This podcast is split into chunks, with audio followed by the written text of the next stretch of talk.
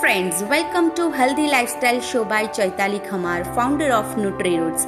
On this platform, we are going to talk a lot related to women's health. How should be her food habits, how should be her exercise routine, and how she can age with her grace. So let's start today's episode. So let's jump into our today's topic that is few tips related to your weight loss. Number 1.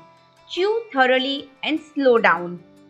Always eat your food very slowly, which will help you to feel more fuller with fewer calories. It is an easy way to lose weight and prevent weight gain. Number 2. Use smaller plates for unhealthy food. Always try to have smaller plates that can trick your brain into thinking that you are eating more than you are actually. Therefore, it's a very smart way to consume unhealthy food in a smaller plate. It will help you to lose your weight. Number 3. Eat plenty of protein.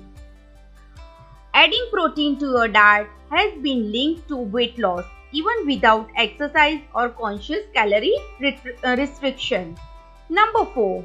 Store unhealthy food out of sight. Always keep unhealthy food on your counter away from your counter you are more likely to have an unplanned snacks.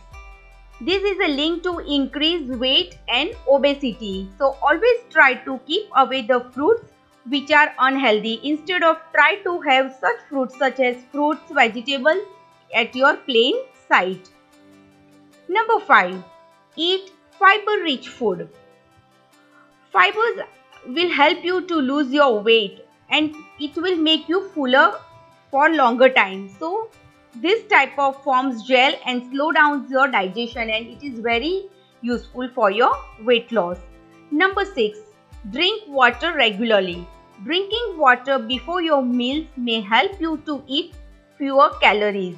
Replacing a sugar drink with water is particularly beneficial. And number 7. Serve yourself with a small portions.